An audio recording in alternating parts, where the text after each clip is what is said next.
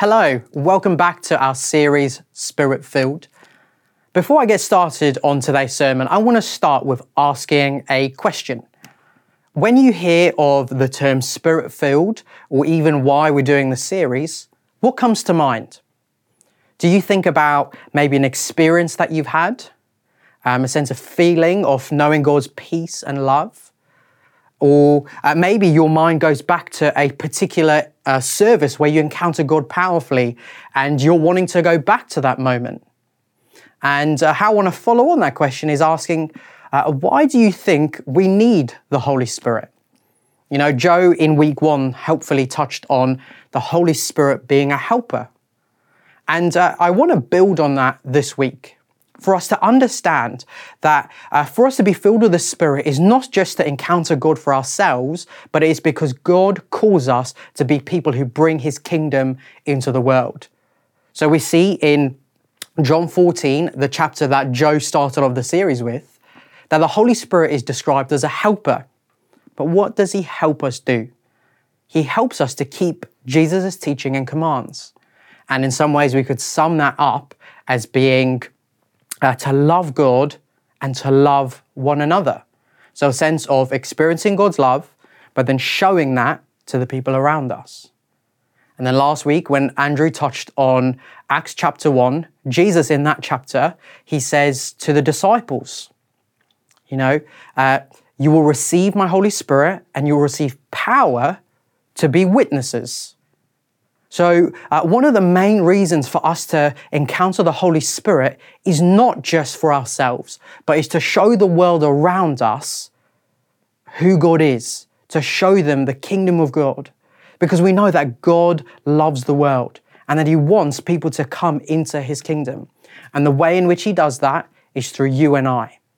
And so, as we uh, listen today today's passage, uh, I want us to hear it through that lens that God is calling you and I to be those who bring God's kingdom wherever we go. You know, these moments at the end of uh, at the end of the service where we're waiting for God to uh, fill us powerfully. It's not just for that moment. It is so that God sends us into uh, the places that we go. The moment we leave a building or the moment we leave where we're sat, that God is sending us to be those who bring His kingdom, and we do so empowered by the Holy Spirit. And I really am excited for Kings because I, I, I, look at our church and we're so diverse. And I see so much kingdom potential in us that as we do the series looking at being filled by the Spirit, that God is going to propel us into every area of our lives, you know, every area of society. And because we're diverse, we're filled by the Spirit and we can reach all of those areas for the glory of God.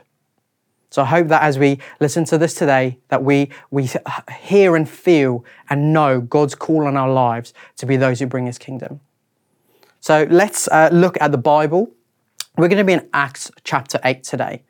And uh, just some context for Acts chapter 8 as we read it.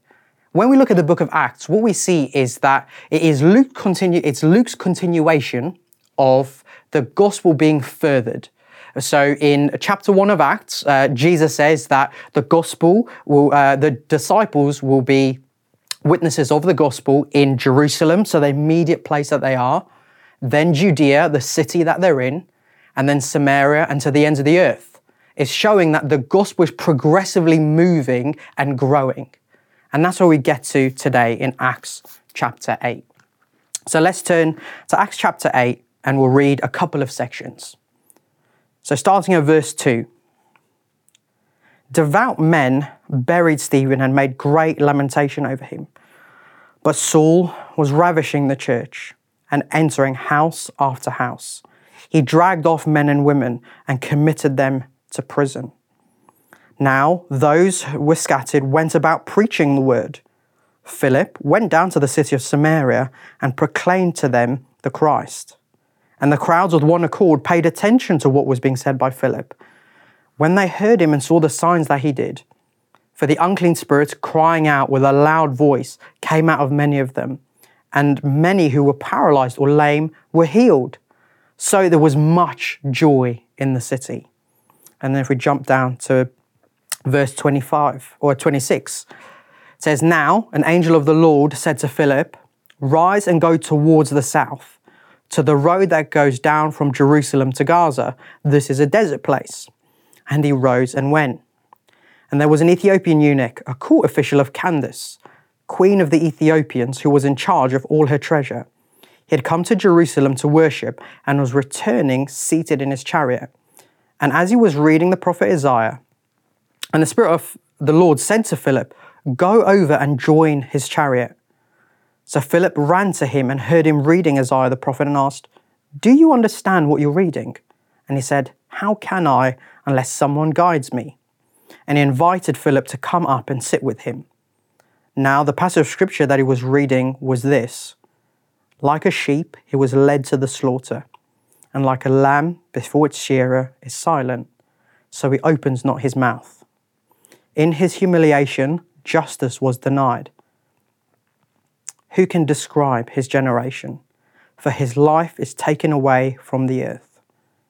And the eunuch said to Philip, About whom, I ask you, does this prophet say this about? About himself or about someone else? Then Philip opened his mouth, and beginning with the scripture, he told him the good news about Jesus.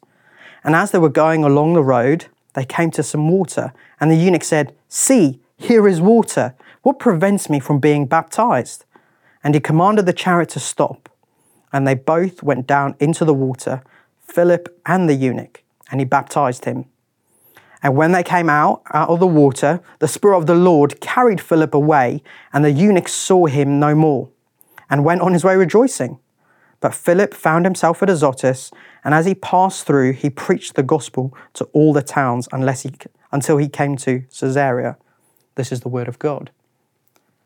So, just to recap what we've seen in these two sections of Scripture, uh, we see that Saul, who later is converted and his name is changed to Paul, is persecuting the church.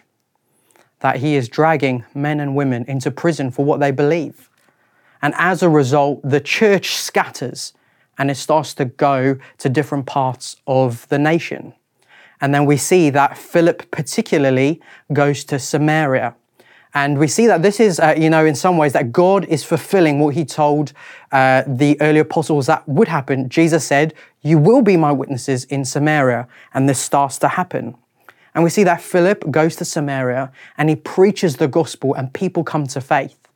And uh, not only does he preach the gospel, he also prays for people to be freed from oppressive spirits. And then he prays for healing, and people are healed. And that results in great joy coming into the city. But after Philip is in Samaria, we see that the Spirit of God tells him to now go to Gaza, or this road that's leading down to Gaza. And on that journey, which maybe seems like a, a lonely road, that he sees the Ethiopian eunuch on his own. And God says, Go over to him. You know, uh, ask him what he's doing. And through this dialogue and the reading of scripture, for whatever reason, the Ethiopian eunuch is reading it, a man who seems to want to know God. And through the dialogue with Philip, he comes to faith. And then we have this really bizarre bit of uh, the passage where it seems that Philip is teleported uh, to, uh, to Azotus. And it seems that the Ethiopian eunuch doesn't blink an eye. I know I probably would have been a little bit shocked and said something, but we see that Philip goes and that the Ethiopian eunuch goes on rejoicing. Just a quick comment on the uh, idea of teleportation. I don't think that this is the norm. So, for those of us who are filled with the Holy Spirit, to think, oh, I can now teleport. And I think the reason that is, is because Philip is one of three people throughout Scripture that we see this happen to. So it seems like it's something really rare. And if anything, I, I think it's pointing uh, to Philip being a messenger just as the other prophets were.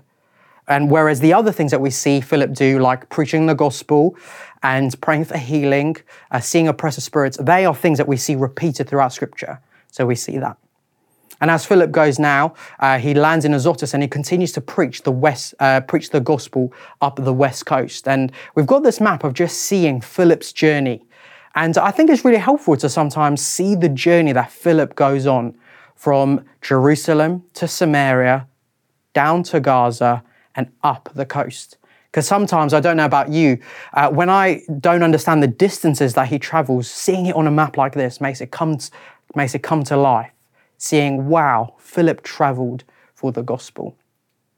So today I want to look at uh, three S's that uh, we kind of see in the passage. Um, I've hopefully come up with some useful alliterations and that might be memorable for you. But I want us to see how the Spirit of God is at work in us or at work in the story so that they can encourage us to be those who go on mission uh, filled with the Holy Spirit. So the first S is scattering. So we see that as the church uh, here is scattered under persecution, we see that the Spirit of God is always at work. You know, when you read the book of Acts, uh, through from chapter 1 up to this passage, persecution and scattering seems to be a common theme nearly in every passage, whether it's individuals or the church. People are scattered, but that doesn't stop the gospel from moving forward because the Spirit of God is at work in the midst of scattering. And I think the reason this is, is because uh, when you're persecuted for what you believe, uh, the, the people almost backed into a corner saying, God, we cannot rely on anyone else, but we need your spirit to be at work in us. And it's almost uh, in their weakness, the power of Christ is made strong by his spirit. And so we see that um, through persecution and a dependence on Christ, that we're able to, that they are able to share the gospel, and nothing can stop the gospel, uh, the gospel from moving forward. You know, uh, I think in this passage it helps us to have an understanding of persecution, because particularly for us in the West, it's not something that we are familiar with. Um, but a story that I've been thinking about over the last few weeks that has really challenged me on my understanding of persecution and risking for the gospel is when we're at a prayer meeting as a Catford site a few weeks ago, we had Ian and Angela Moore who attend the site, and they are really involved with Christians in China, particularly. And I'm sure many of you know that the church in China is heavily persecuted that those who follow Jesus in China face the reality of, of the early church like this that being committed to prison for their trust in Christ. You know, how many of us have to think about that when we come on a Sunday or even turning this on? We're not worried about who's watching, or who's looking, but the church in China, there are real people living today who are wondering, God, uh, will I be arrested for this? But so Ian is uh, Ian and Angela are sharing about how uh, all that they're doing in China. So they help uh, take Bibles, they help connect different uh, Christians to one another. Um, but Ian shares that the church in China is being heavily persecuted, and he starts to share some prayer points. And as I listen to Ian, you know, he's sharing about how uh, we want to send resources or how uh, they need wisdom for where to go, what to do. And I'm thinking, okay, Ian, your next point is going to be pray that there's no more persecution. But Ian says the exact opposite. He says, please don't pray that persecution stops. And he says, because the church in China understand that if persecution stops, they will get comfortable and the gospel will not be furthered. I found this really challenging to think, wow, there are men and women in China who are willing to risk their lives for the sake of the gospel. And they know that they're willing to risk it because they know that in the midst of scattering, the Spirit of God is always at work. So I want to ask us are we willing to be like Philip and the early church, like these Christians in China and many other parts of the world, who are willing to be persecuted for the sake of the gospel. So, the second S that I'd love us to look at is that the Spirit sends.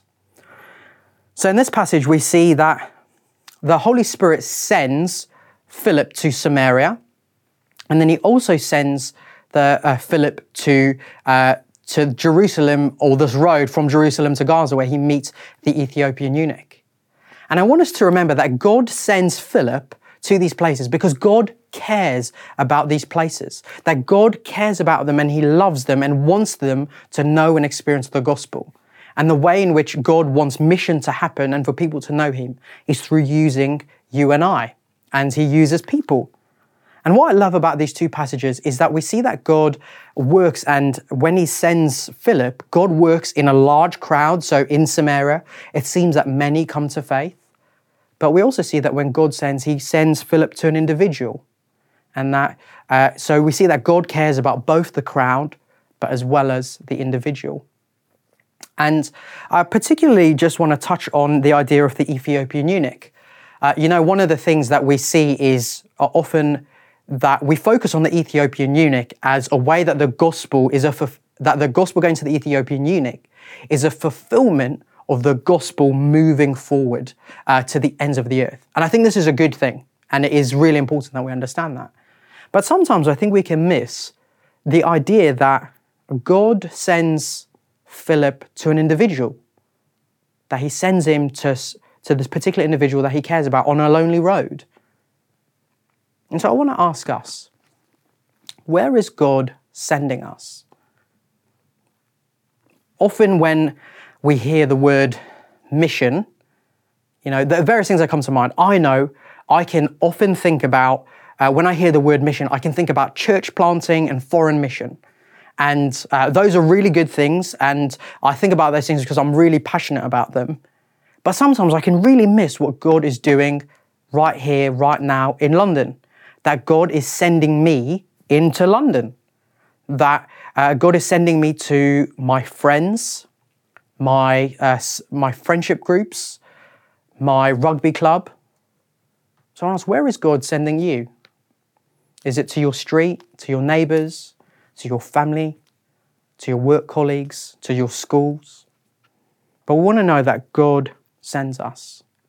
But when God sends us, uh, he, he is the one that's preparing hearts. And I think this is something that we, we really need to understand because this is what we see in this passage is that when God sends Philip to these places, it's God who's prepared the hearts of those people. And that's why they come to faith. And one of the ways in which we can be a bit more receptive to what God is doing and to where He's doing it is through prayer. And uh, I just want to quickly share a story of uh, this at work in my life. And so every time I preach, I know I talk about rugby. Um, it's not because I'm obsessed with rugby, but for me, I feel that is where God is sending me. That God is sending me to my rugby club because uh, as someone who's on staff at a church, it's a, a place that I can be in that is uh, full of people who who don't know Jesus. And one of the things that I do on a regular basis on the way to training. And uh, I don't do it perfectly every time, but I always, on my drive to the rugby club, I always ask, I say, God, please would you give me an opportunity to share the gospel? And do you know what? Sometimes there are moments where I try and share the gospel and my, my mates just kind of ignore it, brush it off, and conversation moves on. And that's okay because I'm sure uh, when you are sharing the gospel, those are moments that happen. Um, uh, and I think in those moments, what God wants to do is affirm our, our hearts of being obedient to Him. But uh, there's a particular story that encouraged me to just be aware that God is preparing hearts in places that I least expect. So there was one uh, uh kind of last year at some point. I uh, met up with a guy who plays a similar position to me, and I said, "Hey, mate, please could we um, hang out and do some extra work before training because uh, there's some stuff we both need to work on, and to keep our, our positions in the club, we need to we need to do some extra work. And so uh, we met up the following week before training, uh, and we were warming up. And as we were warming up, um, my mate asked me. He said, "Oh, Tex, what do you do?" And for me, being a pastor is often a really easy in to be able to share the gospel. And I said, "Oh, I'm a pastor." and my friend stopped warming up. And I got really nervous because I thought, oh no, why has he stopped? Is he is he going to say, oh Tex, I don't want to, I don't want to try and interview anymore. That actually he's had a bad experience with Christians. Um, so I asked him. I said, oh mate, what, what's going on? Um, how come you stopped? And he just turned to me and he said, Tex, I've been praying to God over the last few weeks that He would send me someone because I do believe in God, but my my kind of walk with him has completely fallen away. That I feel like I'm off track and I just need someone to help me uh, put my eyes back on Jesus and to follow him. And I was really blown away that, wow, God, you are at work in, in maybe places where I least expected it. You know, in, in my head, I was saying, okay, God, I'm at the rugby club, but this is a, a session where I'm supposed to be, uh, you know, working and training. But God said, Tex, you're in the rugby club. Here is a moment because I've sent you there. So, could I encourage us to, to ask, where is God sending us? You know, whatever it is, to be aware of His Spirit and to be praying for those moments, praying, God, please, uh, would you send me and give me opportunities to share the gospel? And then lastly, when God sends us, He does so by equipping us to speak and to do and to perform signs. So those are the last S's that I want to look at. That the Spirit equips us to speak and to perform signs. So we see that for Philip, one of the primary ways in which he uh, brings the kingdom of God is through speaking. And he speaks in two ways. Uh, first, he preaches the gospel to people, and uh, maybe that might be a little bit similar to what we uh, would look at on a Sunday, where he stands up in front of a crowd. But we also see that Philip speaks to the Ethiopian eunuch, and there's dialogue between him and the Ethiopian eunuch and is the Spirit that equips him to be able to do that. We also see that the Holy Spirit is the one who equips him to, to bring freedom to people, uh, you know, freedom from, from those spirits that are oppressing them, but also to bring physical healing. And what I want us to know as we read these passages that wherever God is sending us, He is the one that is equipping us and that He will give us the right words to say and the right things to do. And, uh, you know, we have to have wisdom when it comes to, to what we're going to say, what we're going to do. But I want us to hear this knowing God has given us what we need.